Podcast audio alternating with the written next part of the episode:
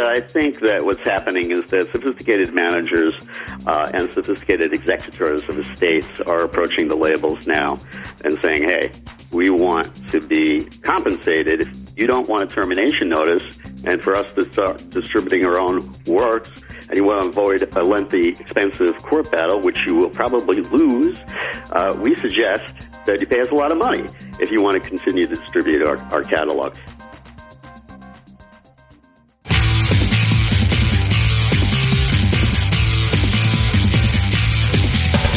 This is Lawyer to Lawyer, the award-winning legal podcast with J. Craig Williams and Robert Ambrogi.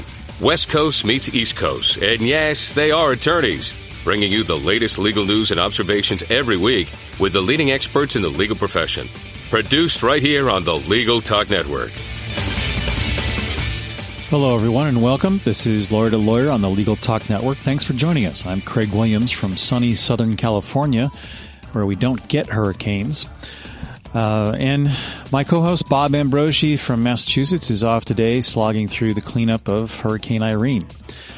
And I read a legal blog called May It Please the Court and have a book out called How to Get Sued. And we would like to take this time to thank our sponsors, Clio, a web-based practice management software program for lawyers at goclio.com, SunTrust, who offers private wealth management solutions for attorneys and law firms at suntrust.com/law, and Firm Manager from LexisNexis at myfirmmanager.com/LTN.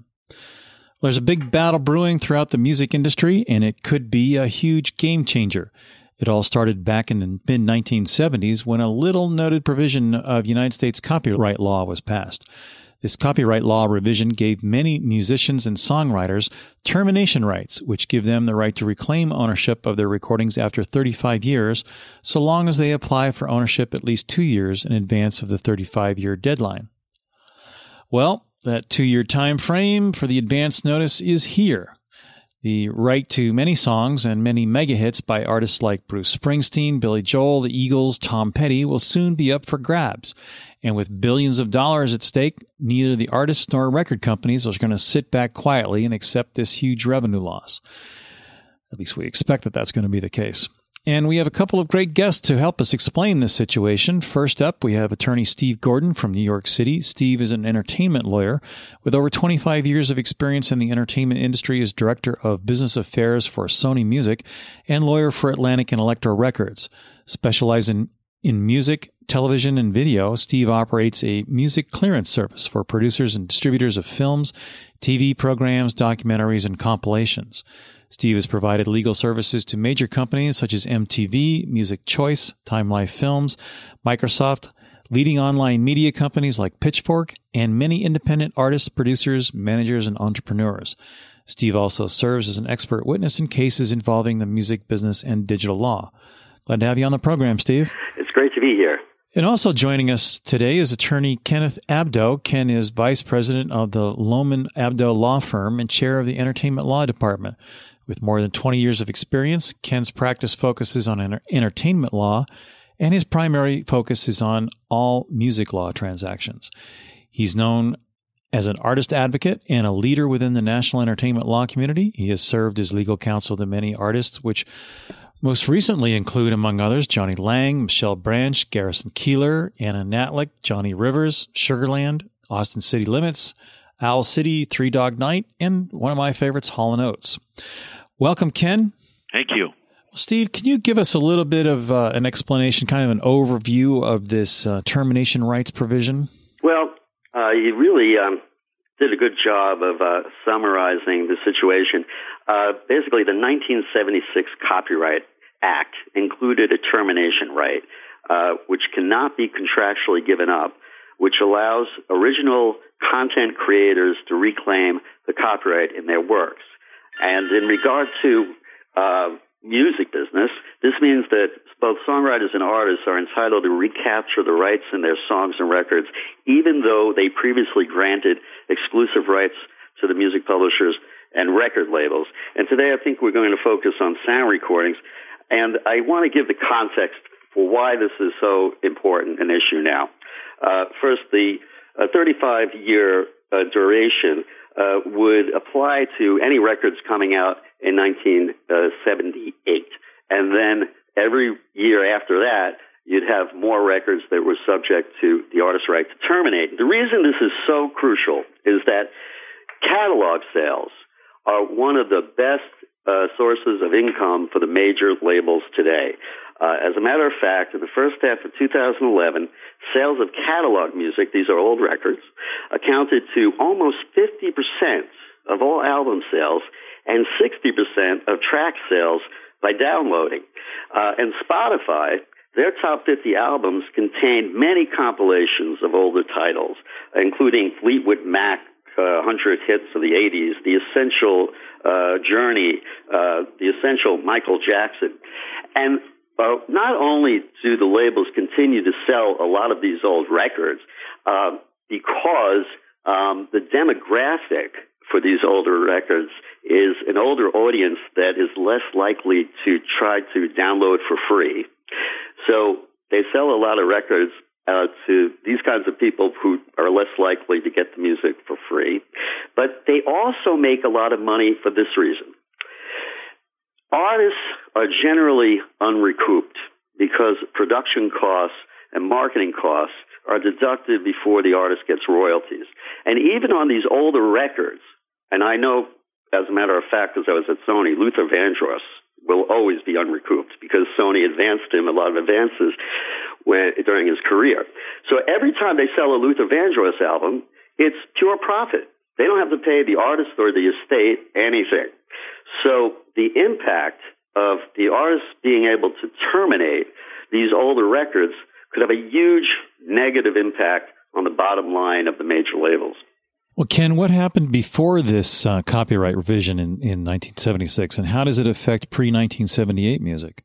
Well, there's a separate provision under the Copyright Act that provides for terminations as well, or the effective termination of pre-78 copyrights.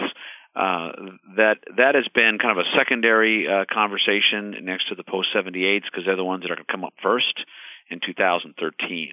But there is also pre-78 dates. But interestingly, we didn't even have a Copyright Act covering sound recordings until there wasn't a copyright protection of sound recordings until 1972 when copying became a reality. Before that, there just wasn't much copying because we were in a vinyl physical product environment back then. And does this copyright revision apply to all post-78 works, or is it just music? No, it's all kinds of literary work. It's not just music. And Steve, what are the record companies doing about this? I mean, is this pitting the artists against the record companies? Well, it certainly is, and now we get into the nitty-gritty. It's not as simple as filing the notice and wham, I get my copyrights back. There is at least one major obstacle in the way of artists trying to get their records back. And this is it. It's called work for hire.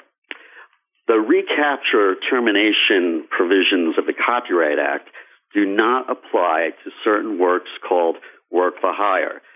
If an artist entered into a work for hire agreement, he's got to demonstrate that that provision is unenforceable.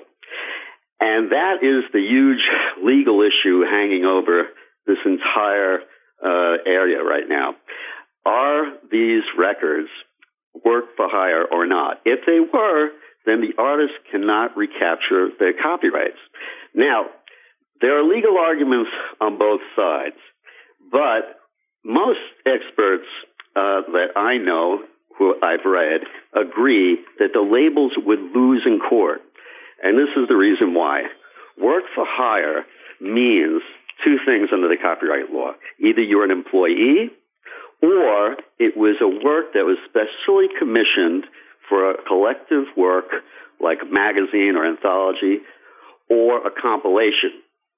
And if it was in writing that that work was work for hire, then you have a work that's work for hire. But in that provision of the copyright law, movies are specifically included as a type of work that would be qualified as a work for hire. So if I'm a director and I have a work for hire agreement with a movie, it's clear that I could never get my copyright back. But sound recordings is not included in the examples of collective works or compilations that provision of the copyright law applies to. Now, here's the interesting story, inside story about this situation. In 1999, there was a staffer for a congressman who some people characterize as sneaking into a piece of legislation that had nothing to do with this issue. It was about satellite television. And in this amendment to the legislation, and it was a small one-sentence, basically, change, he inserted that sound recordings would be subject to the kind of collective work or compilation that would be deemed work for hire. Now, nobody saw this, and when the artist community found out about it, people went to Congress, hearings were held, a lot of big-time artists like Don Henley testified, Sheryl Crow, and there was so much negative attention that the RIAA was forced to withdraw this amendment. And in doing so, a lot of people are going to argue, hey, they tried to make sound recordings work for hire, but they couldn't. Now, the RIAA wasn't dumb. They actually inserted in the Copyright Act special legislation that said that simply because we agree to withdraw sound recordings from the work for hire provision doesn't mean that we agree that they're work for hire. So that's in the copyright law. But as I said, bottom line, the labels would probably lose this battle in court.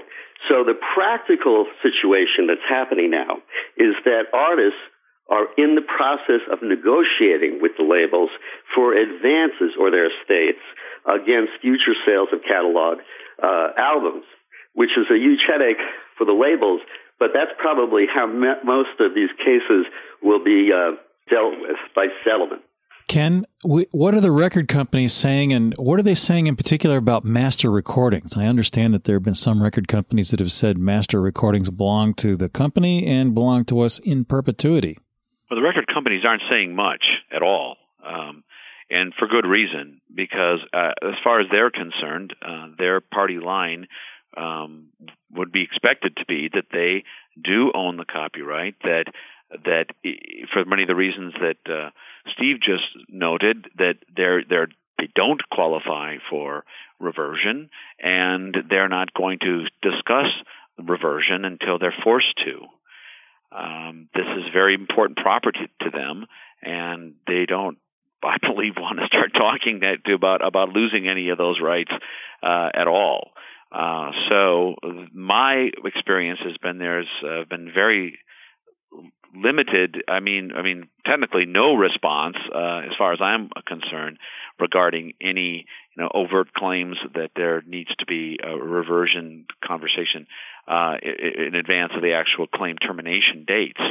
I do believe that there are negotiations going on to avoid such confrontation with respect to certain recordings. And I've been a party to those conversations, but not with respect to the sound recordings, with respect to the songwriting copyright. But I just don't think we're going to hear much from the record companies, and I haven't heard much, and I don't know if anyone on this call has heard much, but it's been pretty quiet. Although the RIAA, their official position is that these recordings are work for hire. They've made that clear. That is true, which is to say they won't reverse. Exactly. Yeah.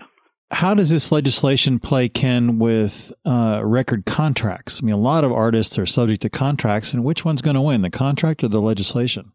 Well, I don't think that we're going to see legislation soon enough. I think that that process takes a while, and so I believe that the first official addressing of the issue is going to either be through judicial procedures, or maybe administrative, if artists start registering their copyrights back in their names, record companies, that they have to make they'd have to opine on whether that they would accept such a filing. So I don't. Ultimately, it may be addressed by legislation, but I don't think that's going to happen before there's private action taken.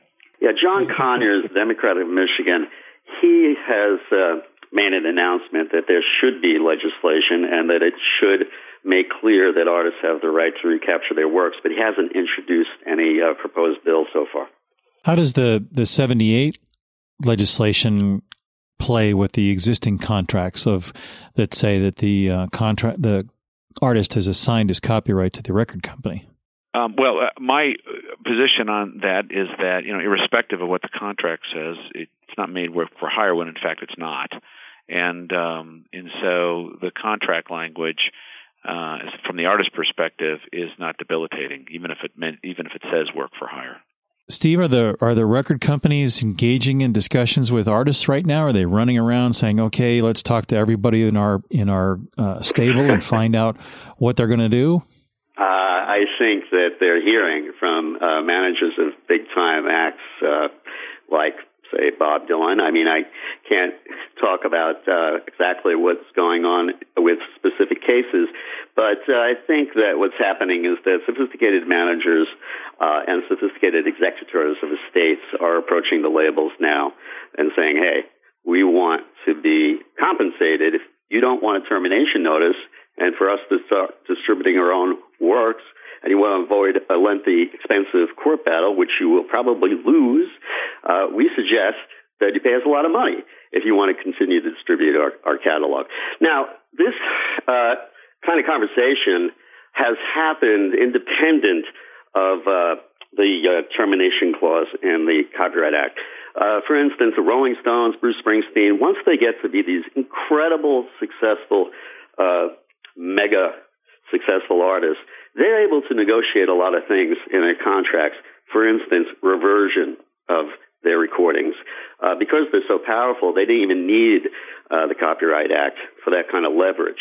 However, with a lot of artists that haven't reached that incredible height of success, like perhaps the estate of Luther Vandross or people like that, this provision in the Copyright Act gives them the leverage to go back to the label and say, look, we're not going to file notice, we're going to behave, but you've got to, show us some love. Yeah, I would agree that there's going to be some cherry picking. The companies would be wise to go to valuable catalog and strike deals, renegotiate deals with those catalog authors. I fully expect that's happening, and it's probably not public. I went through a similar conversation on the songwriting side, and it can be productive. I mean, understand that once an author would get their copyright back, what are they going to do with it? They're going to have to find some way to distribute it and have to work with someone to distribute it. It might be that in certain cases that the authors are fine with the record company, it's just they want a better deal. And that because these folks are in, worldwide distribution and have other ways to continue to promote, market, and distribute music. So there is an incentive on the artist side, and being an artist attorney, I can't say categorically that it would be best for artists to disconnect with their record company. It'd just be nice for them to be in a different negotiating position. And frankly, that's exactly what the intention was of those that created this amendment, the Copyright Act, was to allow authors to have a second bite at the apple at a time when they might be in a different position with respect to their negotiation leverage. That is precisely the spirit behind this, and so in that spirit, I think that it would be helpful to say, look, we'll take it back, but if there's a renegotiation, let's get to it. And not every artist is being cooperative, from what I understand and have heard, that there's a case now brought by the former Village People frontman Victor Willis. What can you tell us about that? I think that was a situation where he wrote a song or claims to have written a song, and he's looking for a reversion, even though his publishing deal included work for hire language, which is unusual. No songwriters who enter into publishing agreements with music publishers do not sign work for hire agreements. They usually copyright assignments because that's the business practice, which is different than the record business, which makes termination of songs a lot more straightforward. And Ken was telling me before we went on the air of how he handled a successful termination and was able to deal with the publisher because it was pretty clear that the publisher had absolutely no rights after the termination date. With record contracts, it's a different story because of the work for hire language, which has to be gone around by the artist, or at least is a factor in terminating. Well, gentlemen, it's time for us to take a quick break. There's lots more on the battle over song rights coming up on Lawyer to Lawyer. We'll be right back after this.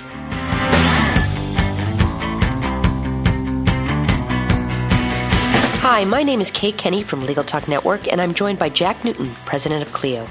Jack is going to introduce us to the world of cloud computing and how it can be beneficial to lawyers and law firms. Jack, we're hearing great things about cloud computing and its utility for law firms.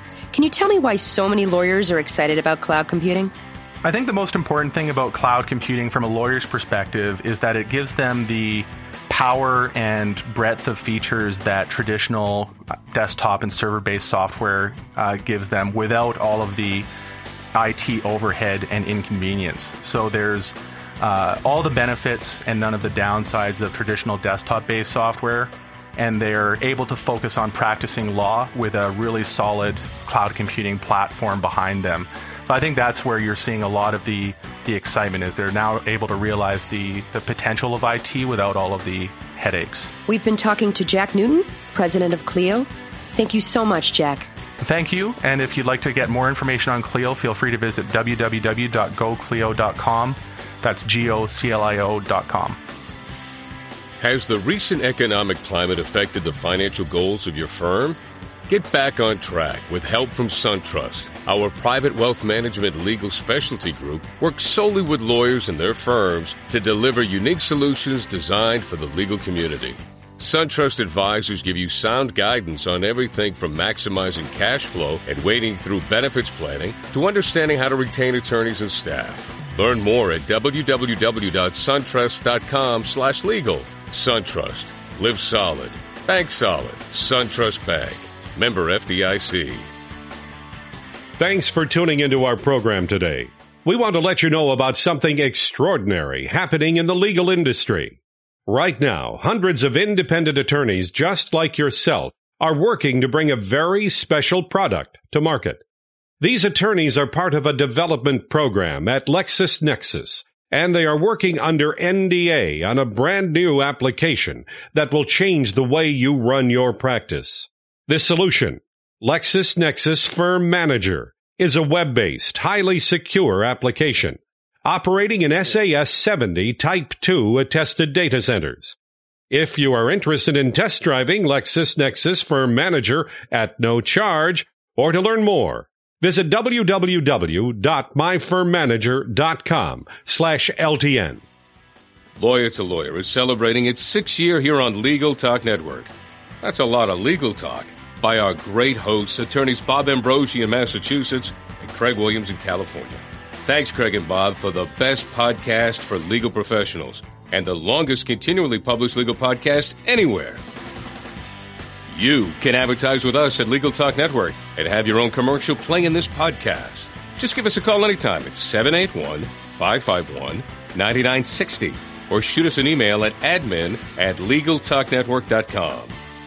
We're glad you're listening to Legal Talk Network. Check us out on Facebook, Twitter, and LinkedIn, too.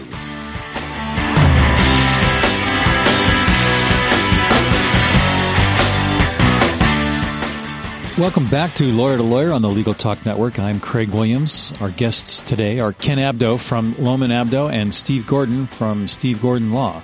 Let's continue our discussion on the battle over song rights. Ken, Steve, are you seeing record companies banding together to come up with a common solution to this, and are artists banding together, or is this a one-on-one negotiation? Well, it was mentioned earlier, the RIAA has taken some positions as basically the trade union for the trade organization for record companies, and taking the position that these copyrights are works made for hire and therefore would not qualify for reversion. So we see that.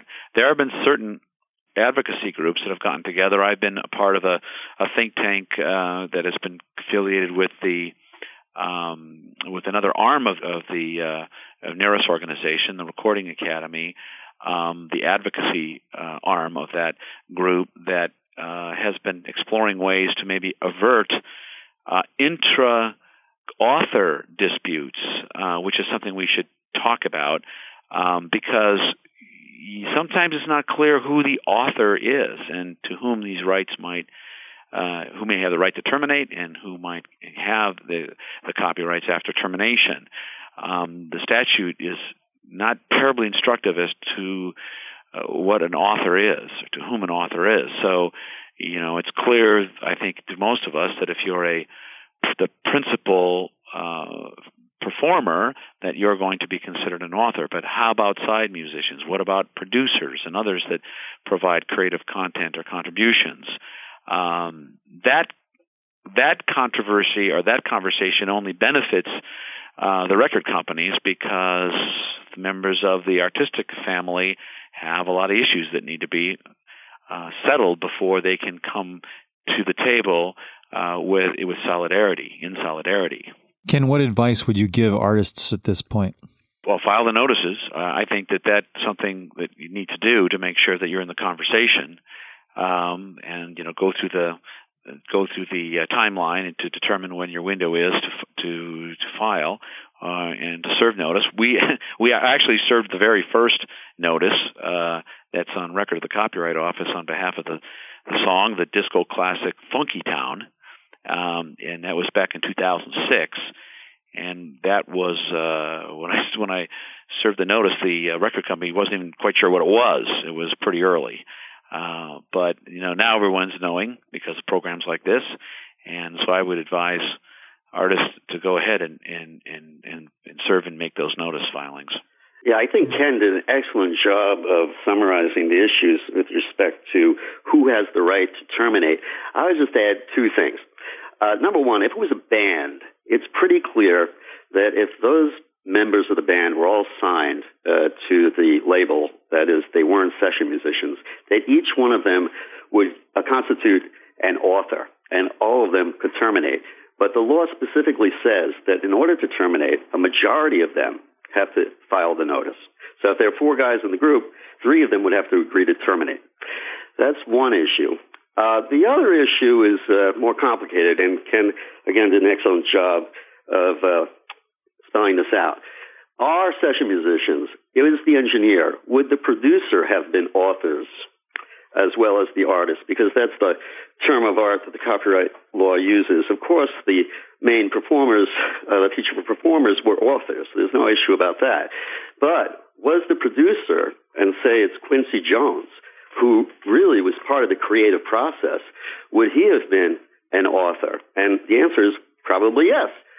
Now, the RIAA makes the argument that this situation can become so messy that if you don't deem these records to be work for hire, nobody will be able to distribute the records because everybody will be arguing that they're the authors. But I don't think that's true.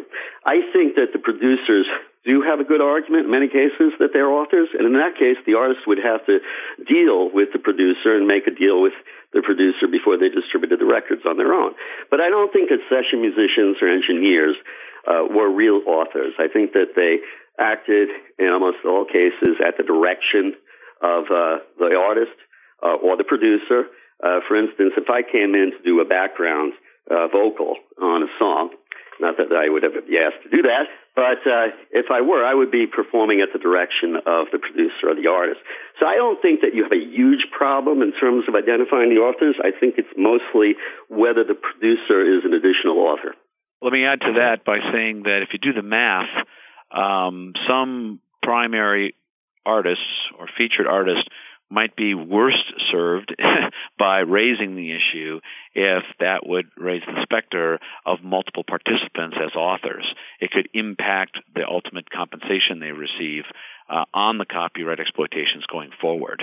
Who was the legislation really designed to protect? Is it designed to protect the main artist, the record company, or all of the producers and background vocals and sub-artists and contributors and session musicians? Well, I'm just going to take the position that it was meant and precisely was enacted to protect the primary authors. I think we get a little academic when we start splitting hairs. I think Steve and I agree on that one. That yeah. That's who it was. It wasn't intended to protect record companies.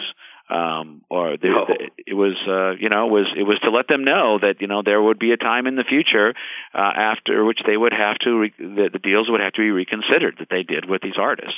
It was progressive thinking on the part of Congress, and even in the old law, which was the duration was 28 years and 28 years for a total of 56 years of copyright protection. That act, which went back to 1909, the second 28-year term was subject to reversion to the author to protect the author because the Congress knew that in many cases artists or songwriters would make deals that were not good because they're at the beginning of their career, and then after 28 years, the copyrights are really valuable. And Congress wanted to give the creators, the copyright owners, the authors, the original authors, the right to get their works back so that they could be fairly compensated for their work, instead of making them live with a contract that was unfair because they were so young and not established. So there's precedent in the copyright law, and when the new copyright law went into effect in 1978, it's called the 1976 Act, and the 28-year renewal term was abolished. This is the way the Congress intended to help the copyright owners, I mean the original authors. So it was created, this termination right was created on behalf of the original authors, including artists and songwriters. What about cover songs? I mean, obviously they're derivative works and you've got to get permission from the original author and songwriter to do a cover song, but are some cover songs sufficiently independent and different enough that they're their own work and could create a dispute between the two artists? Well, I don't think that there's going to be an issue on the artist's sound recording side of it because the new recording is independent of the original artist's recording, and the original artist doesn't have any rights with respect to cover. But it does affect the songs because the original songwriter, when he deals with the publisher on the termination and the renegotiation, he's going to argue that all this income is coming in from covers to publishers and he should get more income than before. Since this does cover more than songs, what advice would you give to authors and book writers? I know I retained my copyright. I just finished the third edition of my book called The Future of the Music Business, and I have maintained the copyright in the book. So I'm not sure. I mean, Ken, I'd love to hear what Ken has to say on this. Well, I would say the same to any copyright owner that to which this act applies is to file a notice. There's no benefit in standing by and not being in the conversation, and that needs to be done. The Copyright Act is not crystal clear in all respects. It requires, you know, like our Constitution, you know, definitions, and it requires evolution, and this is a convergence moment where all copyright owners need to stand up. And if they don't, they're going to be outgunned. The other part of this, which is really important, is that back 35 years ago, there was no way to predict that there was going to be this convergence of many issues in the music industry where physical products would become secondary to what's going on in the digital space. This has added a real interesting dimension to the conversation because in many instances, certain artists are going to say, I don't think my record company is going to be able to do a better job, or the one that I've been with, a better job than maybe a different kind of company, a technology company, you know, a different sort of record company. So with all the platforms that we see springing up right at the same time that the reversion period begins, it's really a perfect storm. Right. I think Ken raises a great point. You know, when I was at Sony in the 90s, they brought us out to the Pittman plant in New Jersey, which made the CDs for the Northeast of the United States. And the plant was as big as a stadium, and it cost tens of millions of dollars to build and millions of dollars to maintain. And now, more than 50% of records are sold through the Internet. And what that means is you don't need those factories. You don't need the huge warehouses and the trucks that would bring all those shiny little discs to the mom-and-pop stores and the big box stores. You can do everything online for virtually no cost. You can use an IOTA or the Orchard to distribute your record to hundreds of online stores, and there are no manufacturing costs, there are no shipping costs, etc. So an artist who reclaims his work has an opportunity to distribute his records without the help of a major label or any label at all. Certainly a game changer. Well, gentlemen, we've just about reached the end of our program. It's time to wrap up and get your final thoughts along with your contact information. So, Ken, let's start with you. Well, I think that if you look from an artist perspective on the economics of what's going on, and basically that's my job, is to help artists stay in the business of making music and being able to survive, make a living doing this, that the bottom line economics is it's very possible that by getting copyrights back, even if you were with a major label, even if they were doing a halfway decent job, the marginal income increases from distributing it alternatively, like Steve was talking about, might be such that you would be way money ahead by choosing to go a different route into distribution of your music going forward and creating a different kind of team around how your music is distributed, promoted, and marketed. I think this is where we're going to see a sea change in how the music business works. Steve, before we get to you, let's get Ken's contact information. All right. Well, I'm Ken Abdo, ABDO. I am in Minneapolis, Minnesota, where our mothership law office is. It's at Suite 2000, 80 South 8th Street, Minneapolis, Minnesota, 55402. I can be reached at ken@loman, LOMMEN.com. Great. Thank you very much. And Steve? Before I was invited to do this show, I was actually thinking and writing about this issue. And recently, a few days ago, I published a blog in Digital Music News. So if you go to digitalmusicnews.com, you can look up my article. And in fact, what I'd like to end today's conversation with is a blog that was posted in today's Digital Music News, which calculated the damage to the majors because of this issue. EMI is now for sale, as everyone knows. Now, if the catalog, which is, as we've emphasized, a big part of the asset value of a big record company like EMI, is at risk, which it is now at risk, the value of EMI on the market is going to diminish. Right. And I don't think this would have happened 5 years ago when the issue wasn't as hot and being reported by the New York Times, et cetera, as it is now. So any potential suitor of EMI is going to say, hey, you're not as valuable as you were because your catalog may be gone. And therefore, I don't want to pay you. We don't want to pay you as much as we would have. And your contact information, Steve? I'm at stevegordonlaw.com.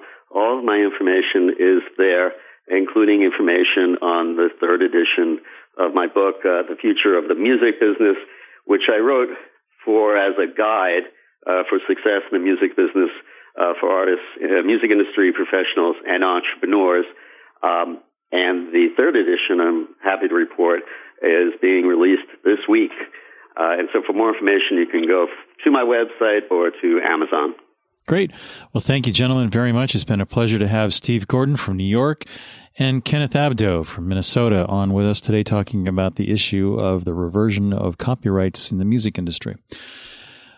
Well, remember for our listeners, you can get all CLE credit through West Legal Ed Center for listening to select Legal Talk Network podcasts. You go to LegalTalkNetwork.com and click on the West Legal Ed Center. You can also find Legal Talk Network shows on iTunes. We'll be back again next week with another great legal topic. When you want legal, think lawyer to lawyer.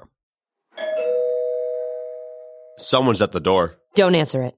Why not? I'm listening to Legal Talk Network podcasts to get my CLE credit in West Legal Ed Center. Oh, I need to do that too. Where do I find them? It's easy. Just go to LegalTalkNetwork.com and pick a program for CLE, click on it, and start listening. Or go to westlegaledcenter.com and choose from any of the Legal Talk Network programs available for CLE.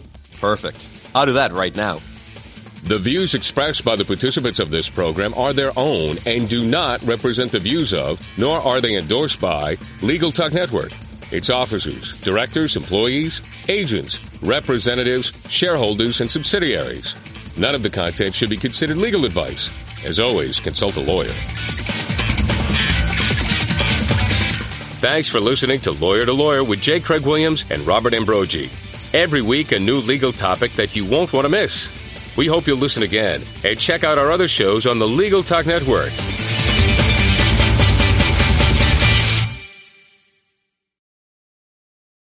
The Lunch Hour Legal Marketing Podcast, your resource for the tips and tactical advice you need to grow your business. Plus, keep up with the news and commentary you crave to stay one step ahead. It's hosted by me, Guy Sakalakis. And me, Conrad Somm.